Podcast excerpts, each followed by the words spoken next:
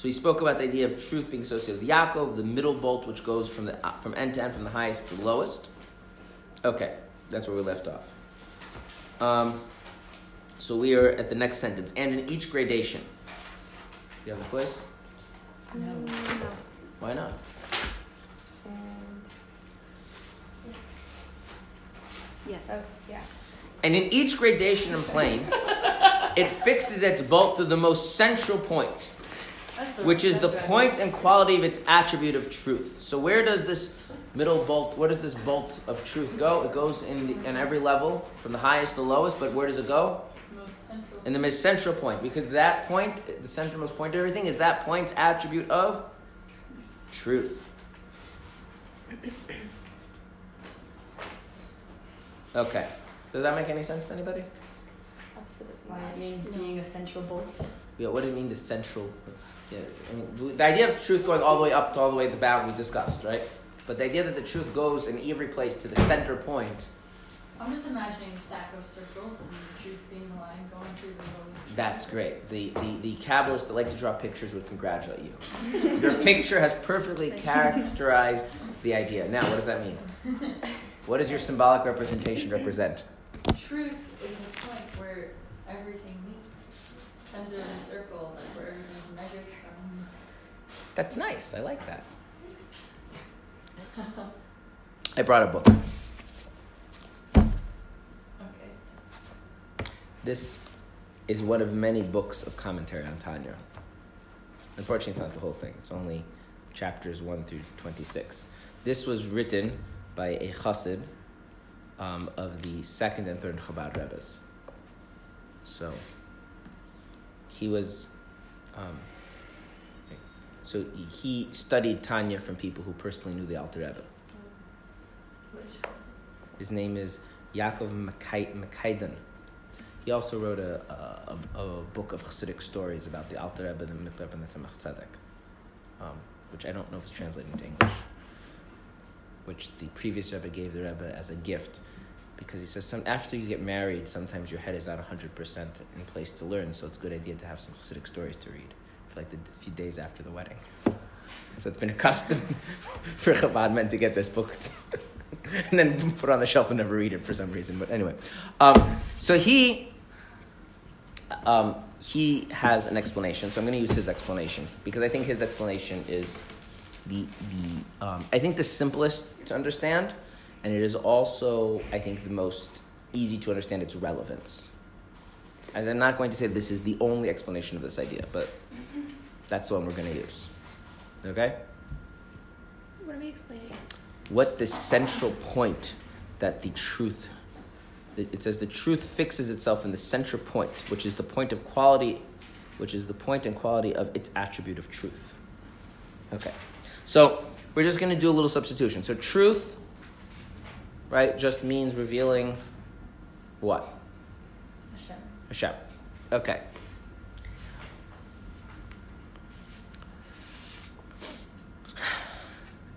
Either Hashem is revealed or he is not.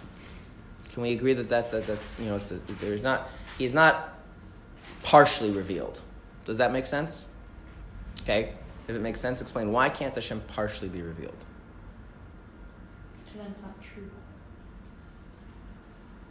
Because he has no parts. Because he has no parts, right? I can reveal part of myself because I have different parts. So part is revealed and part is not revealed, right? I'm revealing to you my knowledge of Tanya, but I'm not revealing to you my favorite flavor of ice cream, right? I can do that. I can even reveal part of my knowledge of Tanya, not all of my knowledge of Tanya, right? Physically, I'm revealing to you the front of my face, not the back of my head, right? Good, right? To reveal part means there has to be, intrin- intrinsically, there has to be some kind of division. Yes? But the vessel that reveals Hashem cannot be the Hashem. So how can, when when we say... Why Hashem can't reveal, why can't, why can't that be? Why? Why can't it reveal Hashem?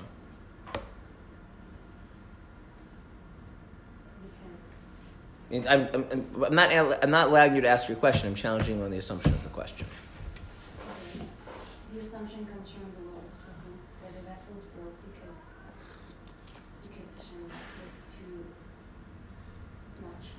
Okay, so I don't want to go into the world of T O E other than to say that that is a common, although inaccurate, description of what went wrong in T O E. The real problem has to do with the nature of the vessels. There is a, an idea that the quality of the light is determined by the quality of the vessels. So, for lack of words, unstable vessels draw out unstable light. And you can understand what happens when two unstable entities interact with each other. It is not exactly... um. That's right. You don't explode that. Okay? I'm not going to go more into that. But the, the, the idea that simply there was too much light and the vessel shattered, while is a accurate description, it is not really getting at really what's going on there. Okay. Um, okay. So we're going to use, as a stand-in for godliness, we're going to use the example of light. Um, this is a common metaphor that's used, and we're going to use that metaphor, right? So here's the thing. Either there is light or there is not. Yeah? Is there any kind of in-between between light and not light? Okay, well, so there's, there's like dim, but... We're going to get to the notion of dim. But before we get to the notion of dim, let's just think very quickly. Like, either there is light or there isn't light. Right? You can't, like, have, like, well, there's half light. That makes no sense. Yes? Right. Right. It's like the, the, the, the famous uh, question that you ask people when you're in, like, middle school. If one man takes one hour to dig a hole, how much can one man dig in half an hour? And the unthinking, you know, sixth grader says half a hole. Then you ask, well, what's a half a hole? Right? You can't have half a hole, right? Okay. So now, to, to make this simpler, we're gonna we're gonna work totally in the analogy of light and the physical world to try and get a bearing of the ideas. And then once that's clear, then we'll go back to talking about spirituality. Okay. So let's imagine that we have the sun, and the sun is shining light. Okay. And you have a building. Is there light in the building? It has windows. It's a very simple question. If there are windows, there will be light in the building. If there aren't, there won't. Yeah? Mm-hmm. Okay. Now, for purposes of our analogy, we're going to really oversimplify things. Okay? Um, what's a window? A window is a place where there is no wall. Yeah? So where there is no wall, there is light. Where there is wall, there is no light. Simple enough? That's a strict binary. Where there is a wall, there is no light. Where there is light, there is no wall. Good? Okay. That's the boundary of the building. Inside the building... Right? We can now ask a question, which is, how much light is in the is in the building? Right? So on the wall, I have a simple binary question, which is, where there's wall, there is no light. Where there's light, there is no wall, right? But once I move past the wall and talk about the interior of the building, I ask a new question, which is, how much light is in the room? And what does that depend on? Windows. Right. It depends on how big the windows are, right?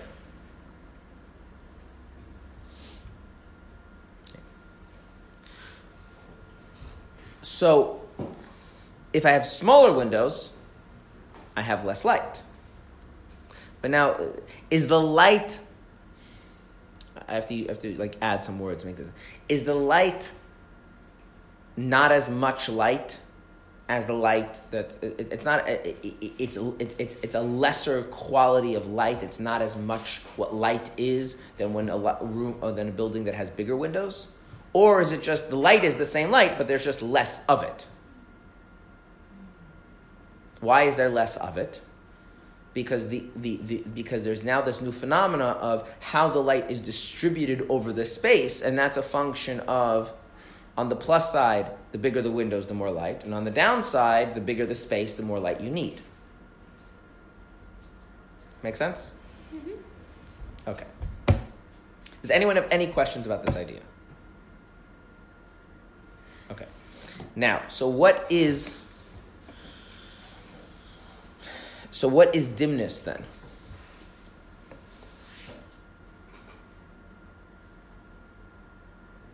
If I have a room, it's huge, it's the size of a stadium, and it's completely sealed off with nothing other than a tiny crack. At the place of that crack, is it dim? No. No.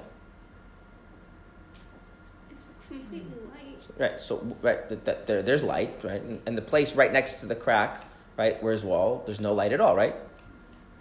No difference than, and if I make the window much, much bigger, the place where the crack was doesn't become any more illuminated than it was before, right? Mm-hmm. Okay, right? So where does dimness come in? Like when it's distributed to a more larger space. Right, so dim, right, dimness is the relationship between the, the, the window and the space. The smaller the window and the bigger the space, the dimmer it will be. The bigger the window and the smaller the space, the brighter, brighter it will be. That's all once we're talking about once you're in the building. But at the at the actual edge of the building, the, the wall, right, at that spot, at each point, it's either illuminated or it's not. Good?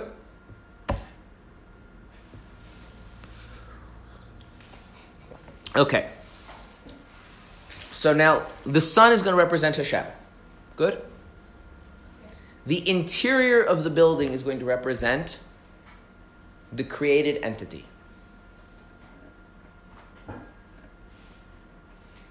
Okay? What does the perimeter of the building represent?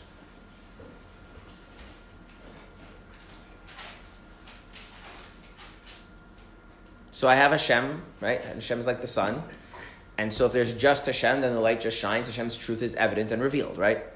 If there's just, just the sun and there's no buildings, then everywhere you look, it's fully illuminated, it's fully bright. Okay. The interior of the building, right? We now are talking about how the light relates to the space that it's in, right? Just like when we talk about a creation, there's a question of how much of it, in what sense is Hashem's presence felt within the reality of the created entity? I'm going to set those parts aside. I want to focus specifically on the perimeter of the building, right? The wall and windows. What does that represent? Is that like the vessels or filters? That's one one thing, which is the the window is Bittul. I'm going to talk about what Bittul is. And the wall is Yeshus. So we have this something called Yeshus, and we have something called Bittul. Okay? These are these two things we need to know what they are. Do we have markers? It's a little bit easier if I draw this, I think.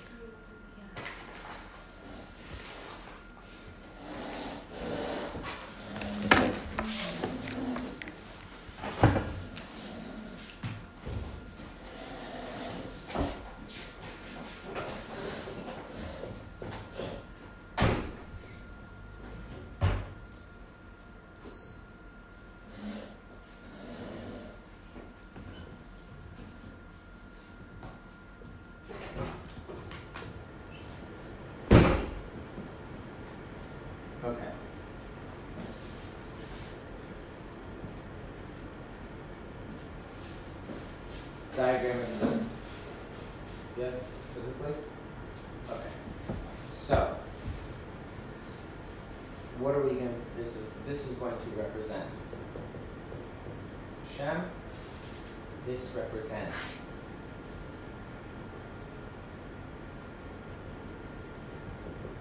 the light of Hashem.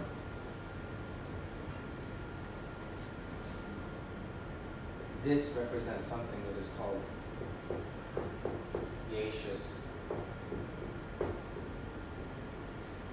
This space represents something that's called Bittul. And over here, that is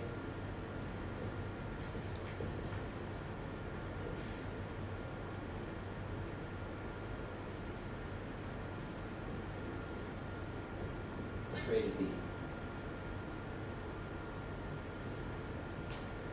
Good. Before I go into the Yeshus and the Bittul, what happens if I have no window? So there's no Bittul. Then what light gets into the empty space? Nothing. Nothing. Okay. So then what is the state of our creation? Godless. And godless. And well, now, since God is real, and something that's totally godless is therefore unreal, therefore that creation is not actually created. created. In order for anything to be created, what does there need to be? Godliness. There needs to be a little bit of, like, just like... The, the idea of the created being is that there's actually some, like, light in the room. So if there's some little bit of light in the room, what does that mean? And how did that light get into the room? There's some bittul. There's some bittul. Okay? On the other hand, what is it that defines the room? Is it is what defines the room? Is the walls or the windows? The walls. Okay? So... there's these two qualities, and I haven't described what they are: Yeshus and Bittul. What defines the creation as a, as what it as the kind of thing that it is? Is it Yeshus or it's Bittul? Yeshus. What defines the room is the walls, right? That makes the room a room. But what makes it have any reality to it is the Bittul, because it's Hashem who's real, and it's His truth coming into it that makes it real. So therefore, everything that exists is some kind of is some kind of uh, blend of these two characteristics of Yeshus and Bittul. Good? Right? Any any illuminated space is, on the one hand, the defined space is because of the walls, and the fact that it's illuminated is because the windows allow the light in. Okay? So while each room can have a unique character in terms of the quality of how it's illuminated, how dim or bright it is. If you look at the perimeter, it's all black and white. It's either the opaque wall or the transparent window. Okay? Any questions? I know I haven't described what Yeshus and Bittul are, but any questions about the dynamic? Yeah. Um, not purpose. It makes it real. Not, not purpose.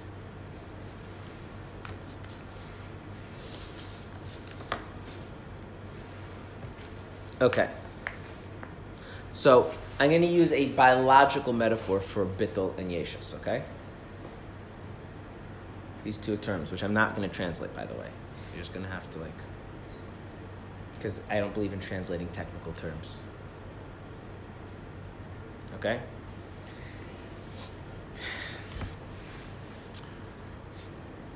There is a thing about cells. Cells die. You're familiar with this idea? Okay, cells die. Given that cells die, how do organisms persist over time? Create new cells. Very good. Make sense? So you are, let's say, older than thirty days. That's a reasonable thing to assume, yes? Okay. Um, are all of your cells older than thirty days? No. For instance, the surface of your skin... less than thirty days old.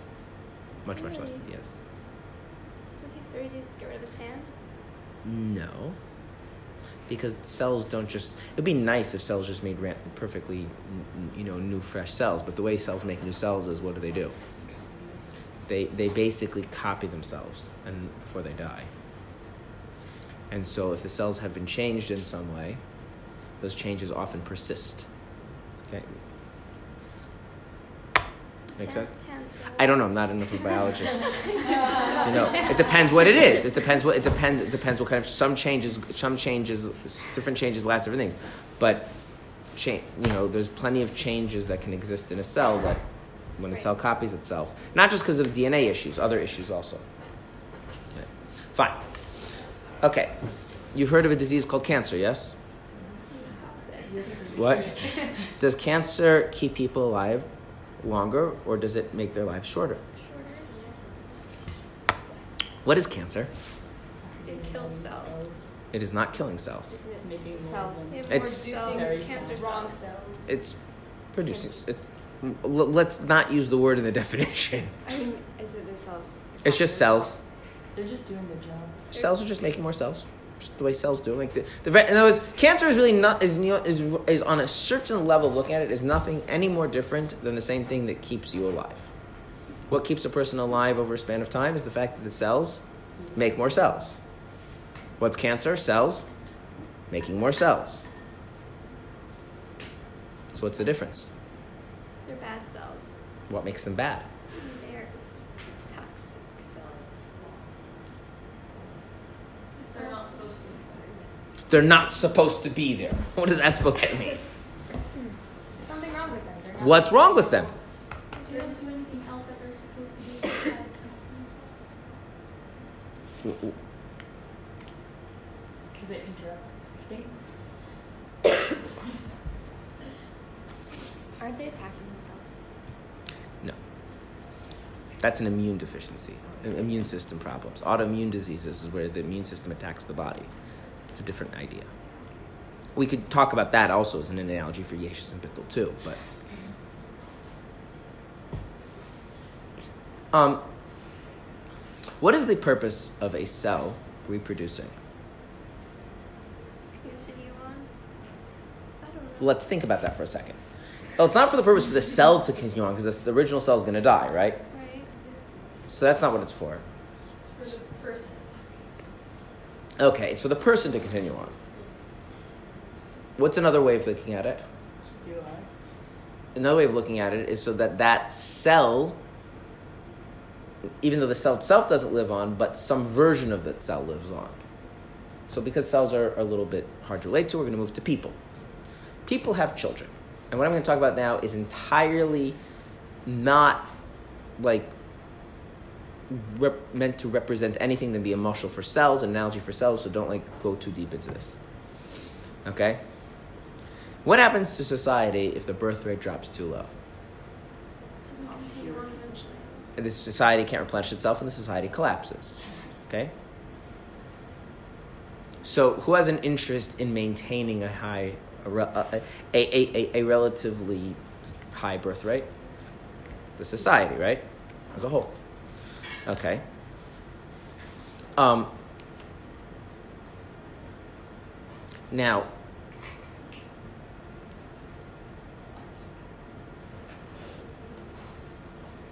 people have money. When they die, who gets their money? Children. Why do their children get their money? Okay. Now, what happens if we allow unrestricted wealth acquisition and unrestricted inheritance to the wealth of a society over time? Get messy. No, it doesn't. Something else happens. It, it starts to concentrate. Rich people. Not the rich get richer. That's not always true. Some of the rich do get poorer. That's how concentration works. What ends up happening is like this, right? What what what what ends what ends up happening is the people who are the people who have a who have, um, a lot of the economic power. What do they do with that? They use that to get themselves to be richer, and then they pass it off to their children, right? What happens to the people who have less economic power? Unless measures are done, right? Okay. And now, then you t- now zoom in to that particular subset of the people with economic power, and you find there's there's a disparity there. So, and then what happens to people who have economic power amongst the people with economic power? What do those those elite of the elite do then?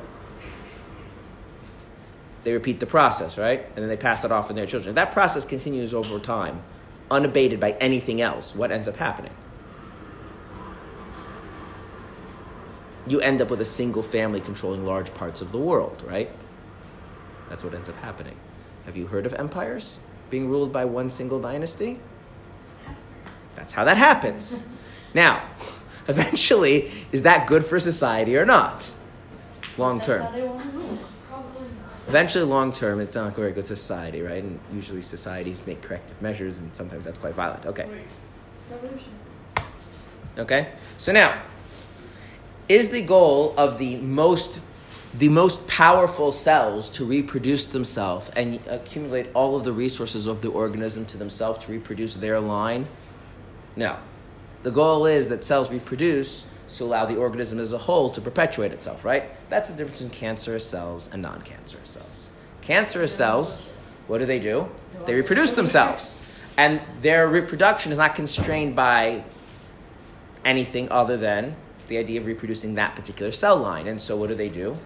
they try to reproduce everywhere and take as much resource as possible. Result being is that the rest of the organism suffers, kind of like what a dynasty does to a society.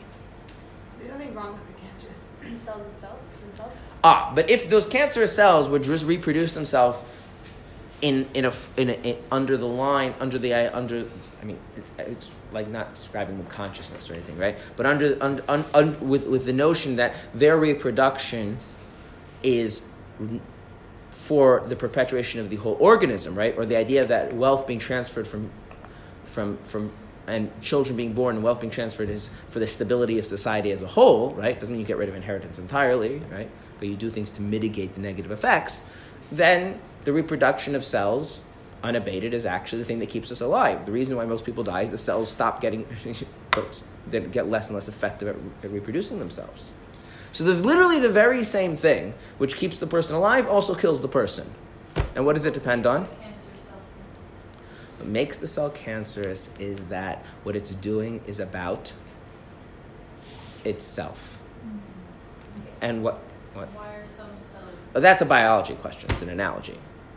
So when a cell reproduces, and the only thing that is guiding that reproduction of the cell is the perpetuation of that particular cell line, that cell line will eventually, assuming that it's fit enough to do so, will just eventually drown out all the other cell lines in the body to the point that, well, not all of them, it will eventually start drowning out certain cell lines in the body in certain places and cause certain parts of the body not to be able to function, not to have enough resources, say enough oxygen, whatever it is, and the result is the person gets very sick and dies. By the way, what is cancer treatment nowadays? There's no cure, but there's treatment. What is the treatment for cancer? Radiation on the cells. To kill the cancerous cells faster than killing the rest of the person. Because just like the cells are fundamentally doing the same thing that keeps the person alive, killing the cancer cells does the same thing that kills the rest of the cells. And so the idea is, how do you kill the cancerous cells without killing the other cells? And since we don't really know how to do that that well, the next best thing is to kill the cancerous cells at least faster than killing the rest of the person, and hopefully the cancer cells die off, and then you can stop killing the person, and then they live. That's basically how that's done. In certain cases, you can just take out the whole part of the body where the cancer cells exist and then solve the problem that way. But that's what makes this so dangerous, is that it's not a fundamentally different thing. What changes is the entire context of it. When a cell is reproducing, and what guides its reproduction is the well-being of the organism as a whole, that's a healthy cell. When the cell reproduces and what guides the cell's reproduction is the reproduction of its own specific line, that is a cancerous cell. So it basically comes to, is it about itself or is it not about itself? Can you give an example of a cancerous cell, what they would like to do? Like what is, what's the selfish need of a cancerous cell? Just that there should be more of whatever it is, that that should that should there should be more of that. So can you produce too many no cells and not cancerous? That's that's why there's different cancer in different parts of the body. It's literally that it says too many no cells. That's what well, cancer well, well, is? well no because the, it's it's the, the I mean there's it's it's there's a particular there's a particular cell and. I mean, you get now into the biology of it, which is not really the appropriate analogy at that point. But there's something that goes wrong in that cell. And now that cell's reproduction is not mitigated by anything other than competition with other cells. And so what ends up happening is if that cell is strong enough, it reproduces more of itself and more of itself and more of itself. Then that cell dies, right? It doesn't last longer than else. But then those cells repeat the same process. So all they need is one wrong cell. One wrong cell that's quite good at, compete, at, at competing for... Uh, uh, uh, yeah. More space. It's like all you need to start a dynasty is one really successful, powerful person who's able to bequeath that on to a successor with nothing to mitigate that, and you let that iterate over time, and you end up with a dynasty that can rule for a very long time and completely dominate large swaths of the planet Earth. Same idea. That's why the royal family members kill each other. That's right. That's why the Europeans decided this idea that the second oldest son should become a priest. So he doesn't kill it all, really? No, so he has a power that can't perpetuate itself. He has an independent power, the power of the church, and and he can't perpetuate himself. Who does that? This was the model developed in medieval Europe to avoid brothers fighting civil wars over who gets to inherit the fiefdom. Yeah, that's why all these second sons were all cardinals and bishops. Anyway, but the idea is that what is the what is the Yeshus and the Bittul? The Yeshus and the Bittul is what? It's the question is, is this about itself or is it not? That's it. Anything that's about itself is called Yeshus. Anything that's not about itself, it's called Bittul. Okay?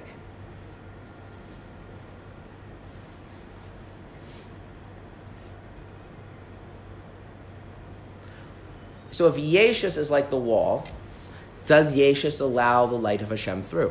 No. How about just a little bit? No. No. It's like a black and white thing. If there, if something is about itself, then the truth of Hashem is being denied. Now let's think about that. The truth is that Hashem is the only thing that's real.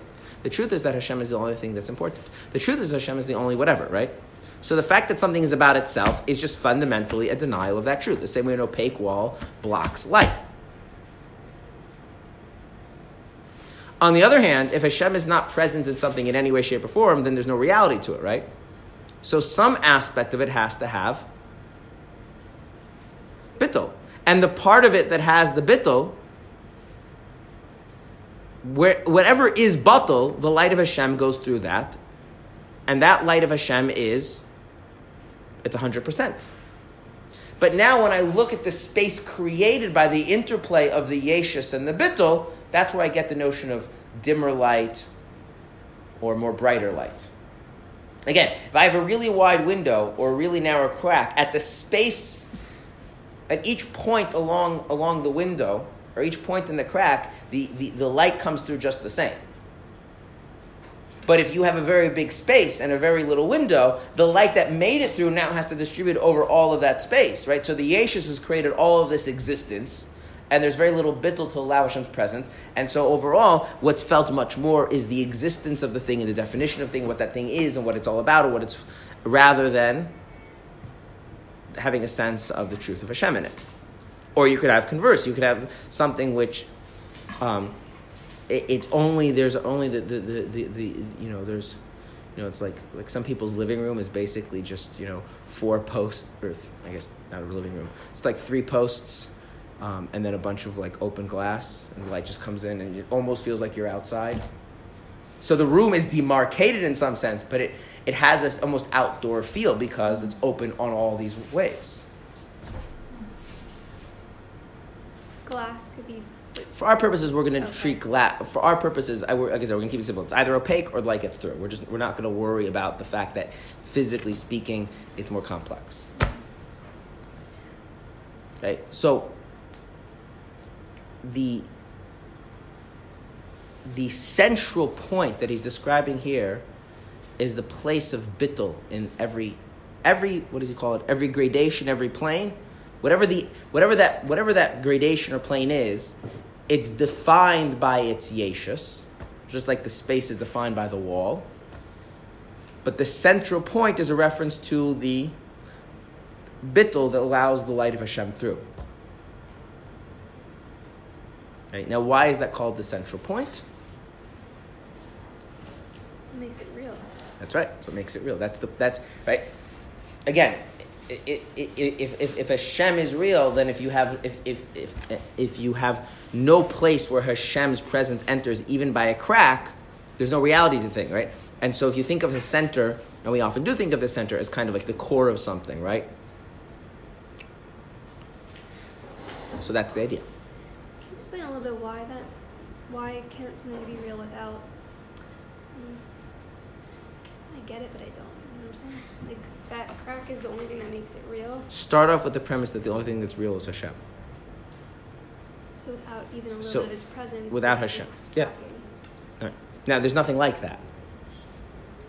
Because we all have to in order to exist. You're saying. Yeah. To see it in everything, way. everything, everything has to have a little bit of bittul, in order for it to, right? Every, in other words, if we're going to say that the room having any degree of illumination is what it means to exist as a created thing, so you need two things. You need something to demarcate the space of the room. That's the wall. That's its yeshus. And you also need a window for the light to enter. And that's the bittul. And the thing that makes it real is the bittul. The thing that makes it be this kind of a thing versus that kind of a thing, whether it's a, uh, um, you know, it's, it's, you know, whether something is, say, water versus fire, or something is uh, a tree versus a, a gorilla, that doesn't have to do with the degree of bittul. That has to do with the, sh- the, the shape of the room, right? Different rooms are shaped differently, right? So some rooms are square and some rooms are rectangular, but, like, it's beside the point. So all of the characteristics of the created thing have to do with the shape of that yeshus, the shape of that wall. But what makes that thing real is that there's some of Hashem, that Hashem's presence is in some way part of that. And what makes it part of that is that there's some space, there's some aspect of it which is not yeshus, it's just the opposite, it's bittul. And again, if you think about a body, right? Your, your, the bittul of your body is that your body doesn't just... I mean, your body functions on, on, on each cell taking resources and then functioning based on those resources and doing a particular function, and in addition to that, making sure it has replacements before it disappears, right? And yet you're, somehow your cells are, are not just totally driven about their own singular existence. Something mitigates that or constrains that so that all of that is geared towards the functioning of this higher level entity called the organism, right? And somehow that, when a cancer cell, that's not happening, and so if the cell is strong enough, it just starts to hog and take over and can kill the person. Yeah?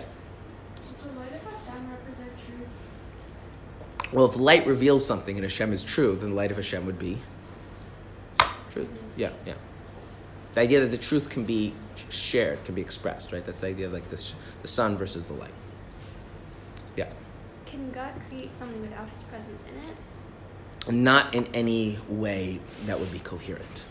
In other words, if you want to apply the idea that Hashem has no rules, that Hashem has to follow, then the answer to any question is, yes. Why are you asking questions? Mm-hmm. Right? In other words, you have to decide. The minute you've asked a question, you've take, made an assumption that there is some kind of rationale that Hashem is operating in accordance with. And given that rationality, is this consistent with it? If you, if you're going to just say that Hashem doesn't have to be rational about anything ever in any way, shape, or form, then you shouldn't ask any questions. You can't learn anything. That's right. So how do you know? How do you know when it's the kind of question you can ask versus you Torah? Can't? Because Torah is Hashem saying, "This is how I do it. This is this is how I'm operating. This is my modus operandi." And so, given that's his modus operandi, that's how it works. Language we can somehow understand. Hopefully, not always. Some parts of Torah are very hard to understand. Mm-hmm. Okay. Um, what's so amazing is, like, it's also amazing it's so complicated, and just that line, everything that is real is Hashem, is really cool, because with our ego we could go all these different places and just have one simple statement to say to ourselves. It's just so powerful. So I want to teach you a, I don't know if I, did I tell you the poem? I didn't teach you this poem, did I? I mean, you would remember it if I told you a poem, right? It's not my kind of thing to teach you a poem. Okay, so I'm going to teach you a poem. It was actually made into a song, but um, it's in Hebrew. Um, so I, I, it sounds better in Hebrew, I think. Okay, but I will... So many disclaimers. What? So many disclaimers. We'll like your poem. It's not my poem. I didn't write it. I discovered recently, actually, that I don't dislike poetry. I just dislike poetry in English. I'm not sure why. What do you like it in? Hebrew. So like Kohelet. What? Like Kohelet. Yeah, I realized that. I don't know, there's something about the way poetry works in Hebrew that speaks to me that doesn't in English. Anyway, so the poem goes like this. Um, Binurai re'u einai dvarim dvarim l'revavot, which means, in my youth I saw many, many, many things. Free translation, okay? Ba'u t'vunati. Um, came along my insight, va'al shlosha hamidatam, and I placed them on three. Meaning, I put them. I was able to categorize them as fundamentally there's only really three things: ani, ata, va'alam. Myself, you, meaning Hashem, and the world. Fundamentally, something is either it's it's part of me, it's Hashem, you, the Creator, or it's part of the reality I interact with. Um, I continued to contemplate, and I saw that the world is nothing other than a glimmer of your light. Vihine um, um, Vihine v'yisharu, and now behold there remains ach shnayim, only two. Ani, myself, v'ata, and you. Chakarti meshari levavi, I examined the roots of my heart, or the source of my heart. V'hinei chayai, and behold my life, resis mimkorecha, is a piece from your source. V'hinei, and behold, atahu levadecha, there's nothing other than you. It's a process of... So what if we put that, what is the process of... So the first thing is realizing that the reality of the thing is not the wall of the Yeshus. The reality of the thing is the... the fact that the light can get in. The fact that the thing looks like this versus not like that, that has to do with the wall. That has to do with the Yeshus. Right? The reality of the person is not the cells reproducing. It's that the reproduction of the cells is not just about the reproduction of the cells. That's what makes the organism persist. And so it's that point of it's not about itself. That's what, that's the center point of everything. That's the place where Hashem's truth shines into. And there's nothing that exists that doesn't have that in some way, shape, or form. But does that mean everything now has the same degree of truth? No. No. The bittul, right, the open space of the window is just as illuminated regardless of the size of the window.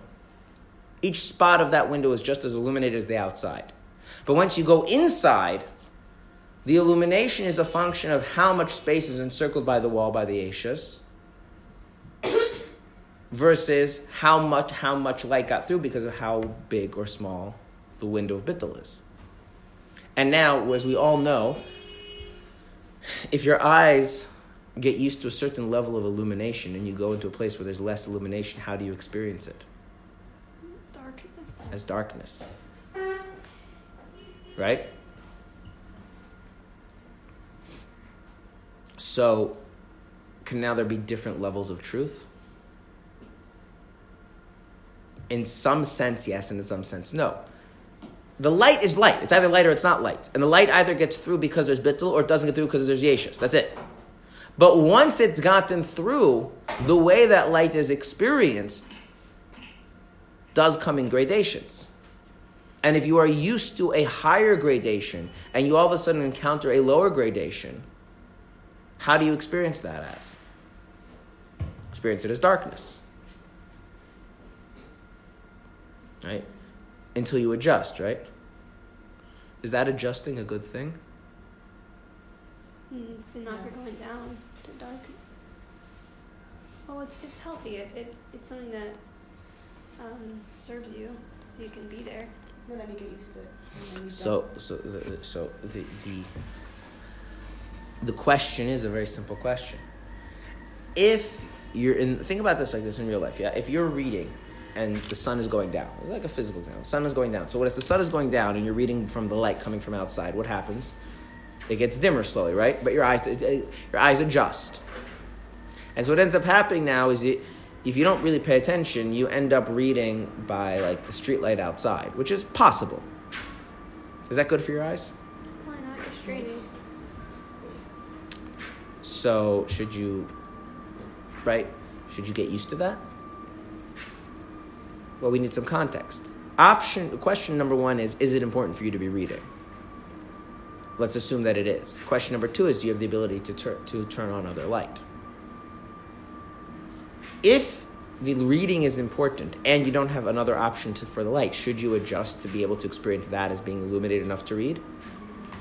But if the, but if you have the option of turning on other light, does it make sense to adjust your eyes? No, because you're straining them, right? That make sense? Okay. If I have the ability to experience more light in the room by having opening a bigger window and having more bittul, should I adjust the degree of light that I have? No. No, that what? No, it's darker. On the other hand, what if what if there is a point at which I cannot have more bittul? Should I be able to appreciate that I have enough light in order to do what I need to do? Rather than sitting and saying, well, it's not as light as some other people have. Right? You see, the context really matters? Okay. So the, just to tie this back, the truth that a Bainani experiences is not the same degree of truth that the, the Tzaddik experiences. Why? Because the Bainani is experiencing, the Bainani has more or less bittul than the Tzaddik. Less. Less. And therefore, because there's less, the truth of Hashem comes into him, right, in less of a way, and yet it still has to permeate the whole being of the person, which is a certain degree of Yeshus to it, and so it's dimmer, if you will. Yeah? Okay. Should the Bainani feel that therefore he lacks truth? Why not? Because that's his level of truth. Because, right, because the, as we're going to see later on in chapter fourteen, that you may not be able to get any more bittul than that. And so you should be able to appreciate that there's the truth of Hashem does reside. On the other hand, if the person is a tzaddik, and all of a sudden, you know, the window of bittul gets smaller and the light goes dimmer, does it make sense for them now adjust? No. No, they shouldn't, right? They should see that as darkness and strive to keep the window open or or more open, right? So it's not that there's different degrees of truth, but there are different degrees of how that truth is experienced, because the experience of the truth has to do with the bittul versus how much space the Yeshus has defined that needs to be illuminated. Now, to be fair, everything has some degree of bittul, because if it didn't have bittul, it would not exist, right? But the question is, is that bittul permeating your relationship with Hashem, right? I mean, it's, if you had no bittul at all in any way, shape, or form, you would you wouldn't be at all. Okay, but we're not talking. We're talking about is there is there the bittul that allows the, the the experiences of the godly soul to penetrate the human experience? That's the kind of bittul we're talking about. That's just the bittul of mere existence. And a Bainani has that. And a Tzaddik has more of that. And because the Bainani has that, the truth of Hashem shines into them, but it, but it, it but it's, it, it it doesn't it it it it illuminates only as much as this as the degree of bittul allows. So in the in the in the in the space, like again in the in the space of the bittul, in the space of the window, the light is shining just as brightly, regardless if it's a small window or a big window. But once that light hat moves past that space into the room, how bright it is depends on how big the window is versus how big the room is. And so in the life of the Bainani, it's a very dim sense of the truth. In the life of the Tzaddik, it's a very vibrant, bright sense of the truth. Therefore, the Bainani's truth only penetrates his ability to arouse the love, whereas the Tzaddik, the actual experience of love itself, is filled with the truth. It, it radiates into the person in a much more vivid way in the Tzaddik than it does into the Bainani, because there's more bittul in the Tzaddik. But in the space of the bittul, where there's bittul, there's the truth of Hashem. Where there's no bittul, there's no truth of Hashem. Yeah. So how does a, a Rashi, Rasha, Rasha experience truth, or does a Rasha? They don't. You have to do tshuva. That's the whole point. Is the Rasha, this truth the Rasha doesn't experience. There, there is a truth to their being, but that truth has not penetrated their psyche. Right? They still exist, right? We're not like everything has some degree of bittul, because it wouldn't exist. But the question is that bittul allowing the light to penetrate their psyche or not, for them so to experience the truth of Hashem in any way. So if we're, we're all Rasha, Rasha, Rasha, then we not experience truth? Well, as we'll learn later on, what happens is we fluctuate between doing tshuva and falling back from it. So we're we're we're, we're right? In other words, there are times where you like really genuinely return to Hashem, and then you just don't know how to hold on to that and falls over. Okay. Fine. So is the window like the center point that I was speaking about? That's the window. The window is the center point, because that's the core of its being. And that's why that center point is called its truth, because that's, right, what is a window? It is a place of light. So if the light represents truth, then what is the what is the window? The window is the place of the light. It's the place of the truth. That center point is the place of the truth. Okay. The attribute of truth is an unbounded inheritance which has no limit upward to the highest degrees, while all lower gradations and degrees are as nothing compared with those that are superior to them. Okay? So the idea is that the that the truth has comes in higher and lower degrees, and based on what we've learned, what is that? Does it mean that there's more or less truth itself, or that the size of the whole, the size of the bittul, is bigger or smaller? So what happens if you have a smaller whole? Then there's less, less truth. Less truth gets into the room, even though at the place of the whole, the truth is the same. Okay.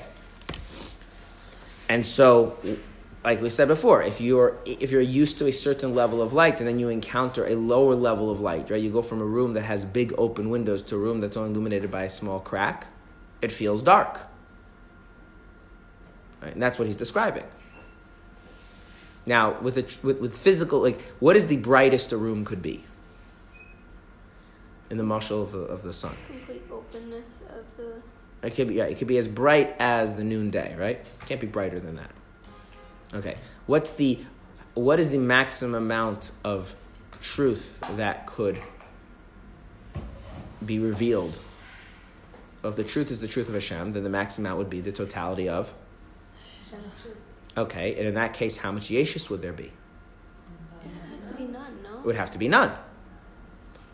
Right? It means nothing else exists. What? It means nothing else could exist. Right. It would be in right where where where where the where there's no sense of where where there's no sense of anything else existing. Everything is just somehow a sense of Hashem existing, whatever that means. And on the other hand, the lowest levels would be where there's almost no sense of Hashem. Just the mere fact that something exists is the only kind of effect of Hashem's truth being present. That would be like the lowest levels of... Like the tiniest window. Right. The tiniest, tiniest crack. Okay? And on any particular level, right, if you're used to one level, the level below you would be dark, and the level above you would be what? It would be overwhelmingly bright. Has anyone ever been in a place where there's like fresh snow, in the in right when the, a clear day after after snowfall, and you walk outside? Your house is not dark. You open the door, you walk outside, and you can't see. Why? Now, if you wait a while, you can adjust, right? So the same, right? So there's this, the same issue. So if if if if you can adjust. So by all means, you should adjust upwards. But if you can't adjust, you should learn to appreciate that you're not actually in darkness. And that's kind of the message here. For the tzaddik to be to suffice with the truth as it's manifest in the Bainani would be to suffice with darkness. But for the Bainani, they should experience that as being in the light. And that's because of the difference in the bittul. Right? So a tzaddik has a kind of bittul that allows them truth to come more, that allows the, the ratio of kind of truth to yeshus to be different, such that the actual, in their actual experiences of love for Hashem, Hashem's truth is present. That gives their love for Hashem a kind of permanence, kind of absoluteness. On the other hand, the Bainani, their bittul is only in their is only in their neshama's ability to perceive Hashem, and so the truth is found in their ability to perceive Hashem when they put their mind to it, which is the idea of the davening that we spoke about. And so the truth is in the consistency of their ability to daven, not the emotional experience that they actually have. And the Rasha?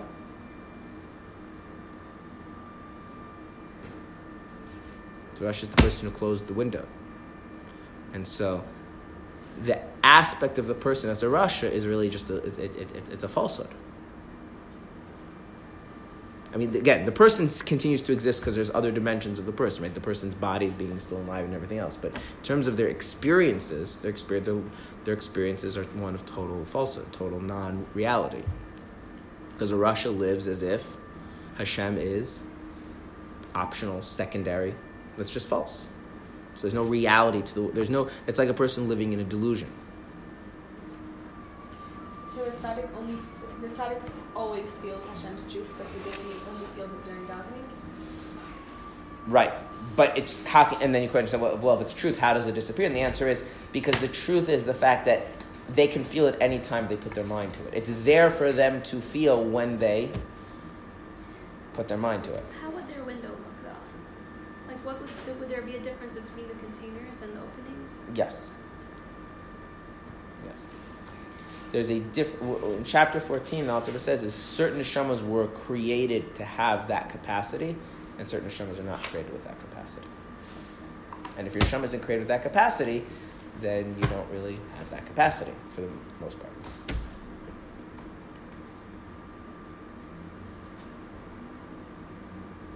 You're just sad. We're not all perfect.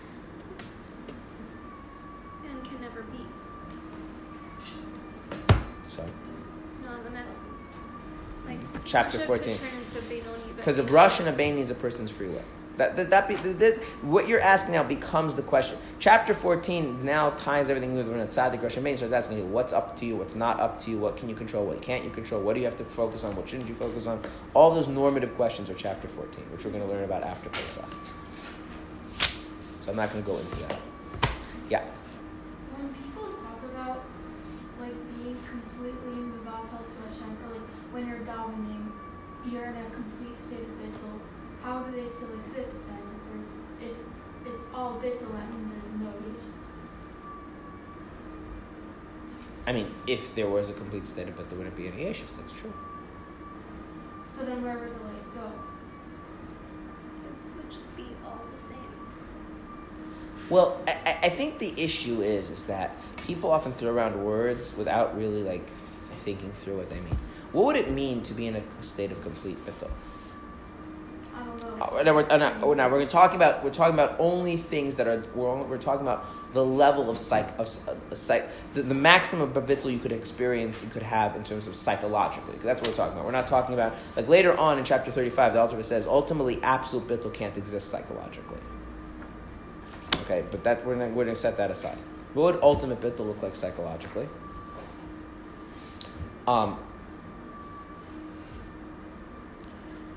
Before Hashem created the world, what was there? Nothing? Just Hashem. There was Hashem, yeah?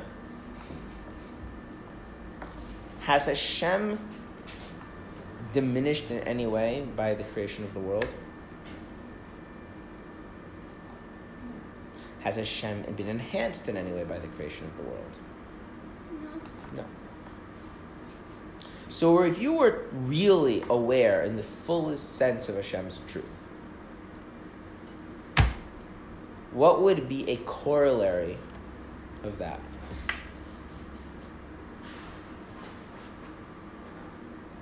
That you would have a sense that the only thing that matters is Hashem. Nothing else, right? What what is part of the stuff that was created that doesn't, the fact that it's created doesn't enhance or detract from Hashem is you as a person, right? So having an awareness of, of having an awareness of Hashem's truth in the highest level would come along with a sense of your absolute irrelevance. Okay? Now, this is tricky. Okay, people will hear the absolute irrelevance of the person more powerfully than they should. So I'm going to give you an example. What's two plus two? Four. Maybe it's seventeen. Maybe. I'm serious. Like, how come? Did you consider it being seventeen? Why not? It's just not what it is. It's just not. It's just not. It's just so obviously not. It doesn't even need to be stated that it's not, right? Your sense that two plus two is four is so absolute. There's not even a place in your mind for you to go through the mental energy of saying, and it's not seventeen, right? The it's not seventeen is so absolute. There's no, not no need to say it. There's no need to think it. There's no need even to be aware of it, right? So what would be in a state, what would be to have a highest state of bittul? The only thing that is real is Hashem. The only thing that ever was real is Hashem. The only thing that ever will be real is Hashem. Right?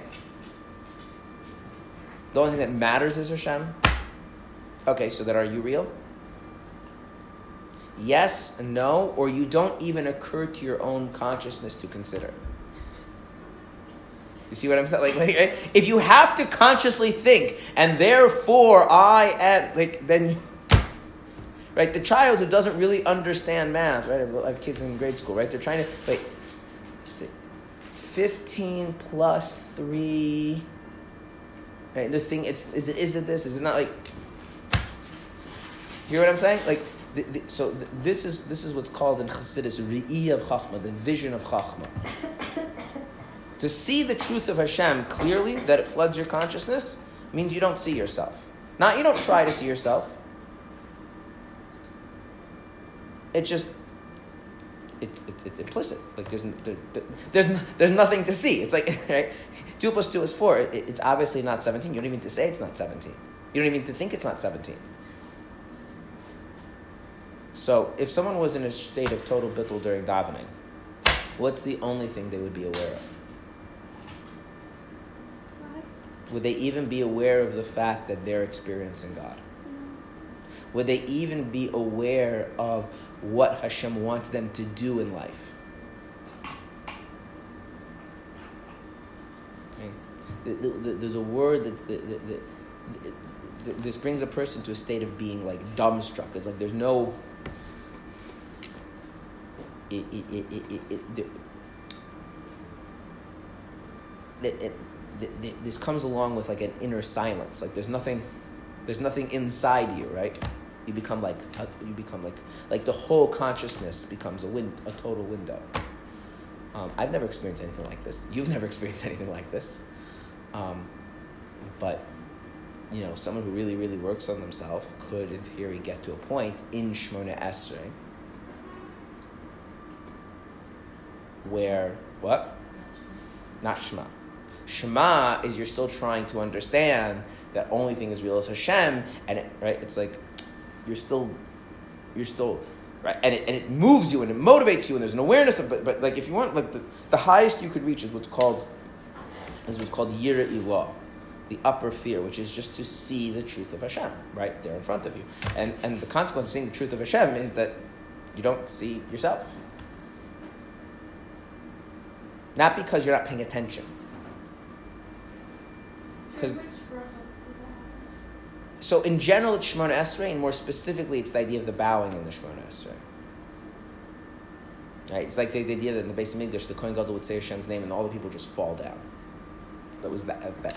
Within this, you can then make subdivisions of degrees. Okay, but like that that that's that's a very lofty thing, um, and. And, and, and, and for that, a person needs to needs to really do a lot. Like it's not a normal thing to experience. Um, that's where the bittul has literally the entire consciousness of the person is as open as it could be. That's the maximum state of the neshama being manifest in the human consciousness. And even that, by the way, is not total bittul. But. I mean, there is one higher thing, which is total bittul, but no one likes to talk about that. Um, and that's when a person dies, al kiddush Hashem. Um, not consciously, just like, um, it's like it, it, it, it, it, it, where a person feels like they cannot violate Hashem's will, even though it'll cost them their life. That, that is a that's a higher state of bittul, but but that can only happen like literally in a place of self-sacrifice, and um, usually generally results in the person being dead based on circumstance. um, so, um, so often people say bittul, they're talking about lower levels of bittul, not total bittul. That make sense? Yeah. This is like. Little different tangent, but on the, the subject, if, is there any possible, is there any human who can use, let's say, like an external, we talked about this briefly, like psychedelics or something to get to that point? No. So anyone who claims that they can is using Torah falsely. It has nothing to do with, if you're feeling that in that realm, then you're not feeling it. You're not anything. You're just... There is something called the power of imagination. um, and there's discussed. Uh, it's discussed in books that what the power of imagination can do, and it's freed from its mores, and it's generally not understood to be a positive thing. Um, and from my understanding, that's essentially what psychedelics do. Whether psychedelics have any useful effect in um, mental health contexts. Um, but nothing spiritual? Yeah, that's... Would you say freed from its what? Normally, your imagination is constrained by some degree of reason. Um, the reason is often wrong. I'll give you a very... Like, like one of the reasons why psychedelics supposedly works... Um, I'm not enough an expert to say, but on, on, on that it works on, with the right proper, because it, it has a lot to do with the setting and everything. It's just you psychedelics and but let's say a person suffering from like a severe anxiety disorder, or or a negative compulsive habit or something like that. So let's say that the psychedelics work. From what I understand, the theory behind its working is, is that it frees the person up of the basically the preconceived notions that get them stuck. Those the, the the grounding of those preconceived notions is the basic rational sense of consistency. Like, the way things are is presumably the way things are going to be. That's what allows us to function as people. But it also means that if we're, we're if we're wrong about something, and that goes on, we, we ascribe to it a level of rigidity that doesn't, right? And, and so that's how we end up building all sorts of, like, bad mental habits, right? So, like, negative self-talk, or stereotyping yourself into, I'm this kind of a person, right? Or... something which was a good coping technique in one circumstance becomes the way to deal with tr- with problems, even though it's no longer effective. And the idea is that if you can remove the the ego slash reason that allows us to function in the world and turn that off, then your imagination can kind of like free associate through the experiences. Then with the right kind of guidance, you can kind of put something back together which is more functional and healthy. I'm not like the, that's the research being done, from my understanding. I mean, whether it's right or wrong, I'm not. I'm not an expert to know. It sounds plausible to me. Um, there's nothing to do with, with Hashem any more than like you Why know. Why not? Because it could free up constraints. Because not that's because because, because because because the issue is because the issue is that's not the thing that's preventing you from sensing Hashem. So what is it then? The thing that's preventing you from sensing Hashem is basic humanity. That's dealing with is dysfunctional humanity. So you have to dissociate from your humanness completely. But to... now the question is, how do you do that? But what? So my question is, why not do something that can... Because that doesn't do that. Because all that does is turn... Because, you know, if I say... If I say the problem is... The, the, the If I say, the, you know, the problem with a certain circumstance... The problem with a certain issue is... Ah, I'll use a very simple one, actually. Yeah? The problem is that... Um, the food being served in this restaurant isn't kosher. And you say, okay, well, what if we just don't order the pork? Does that solve the problem? I won't order that. I'll go to the restaurant. I won't eat the pork. Is the pork the problem? If it's not a kosher restaurant, then why can't you eat there? Not if it's kosher. All right. Once there's a kitchen and they have non-kosher ingredients and everything's not kosher, right? So you have to go and kosher the whole thing, right?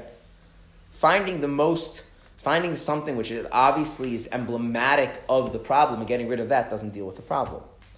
Human beings are supposed to be able to use their reason to grow and to adjust. However, sometimes things can go wrong and things can be stuck, and it could be that psychedelics may be helpful in dealing with that kinds of things. I'm not, I'm not saying yes, I'm saying no, but it's plausible. But the thing that the thing that prevents the person... The the thing that the thing that obstructs the, the, the, the godly soul is this is is is the human entity itself. Human beings are creatures which are driven to care about themselves. Right? That's what we are. So how can anyone experience that in a body? Well, here you have the opposite thing. So In term, right, the rigidity of reason and, and ego and all of that, that creates a problem for sometimes for, for adjusting basically to, to to the complexities of life and things like that, yeah? There's something very interesting about reason. Um, if a person is being rational completely about something, can they accept the conclusion that they wish were not true? Mm-hmm. if they're being emotional, can they accept a conclusion they wish were not true? No, probably not. So which part of the human psyche could be receptive to the truth that the godly soul is trying to convey to us? Well, do you emotionally want to hear that in the grand scheme of things, the only thing that matters is God? Your reason, but in the past we said that emotion's more open to some degree. No, I was describing how reason is itself limited, mm-hmm. right? But I, then I also mentioned parenthetically, if the reason comes to realize its own limitations, it will embrace its limitations one hundred percent in a way that the emotions can't. The emotions are the emotions are like have are, it's, it's it's the emotions have the problem of everything, which is that it has a good quality, but its quality is inherently limited. Emotions recognize, or human emotions recognize the, the need for something beyond emotion. But they only recognize it in the perspective of how the emotions need it. Emotions will recognize the need for intellect to help process the emotions so that my emotional experience is more pleasant.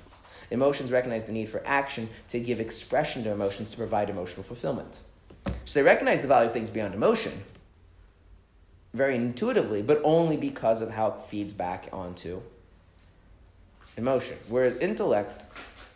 Intellect thinks it's the end-all and be-all of everything, but intellect also has the capacity to recognize its limitations.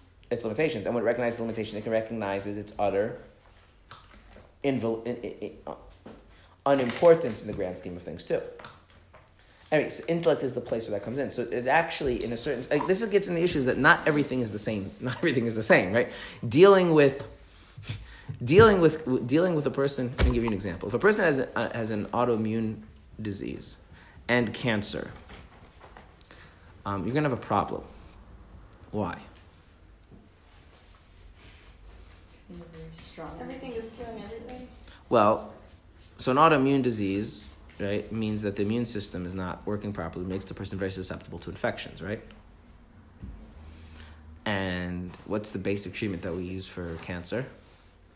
Is to weaken the overall organism, hopefully killing off the cancer first, right? The more you weaken the person, what happens to the immune system? And therefore, the more susceptible they are for... I mean, cancer.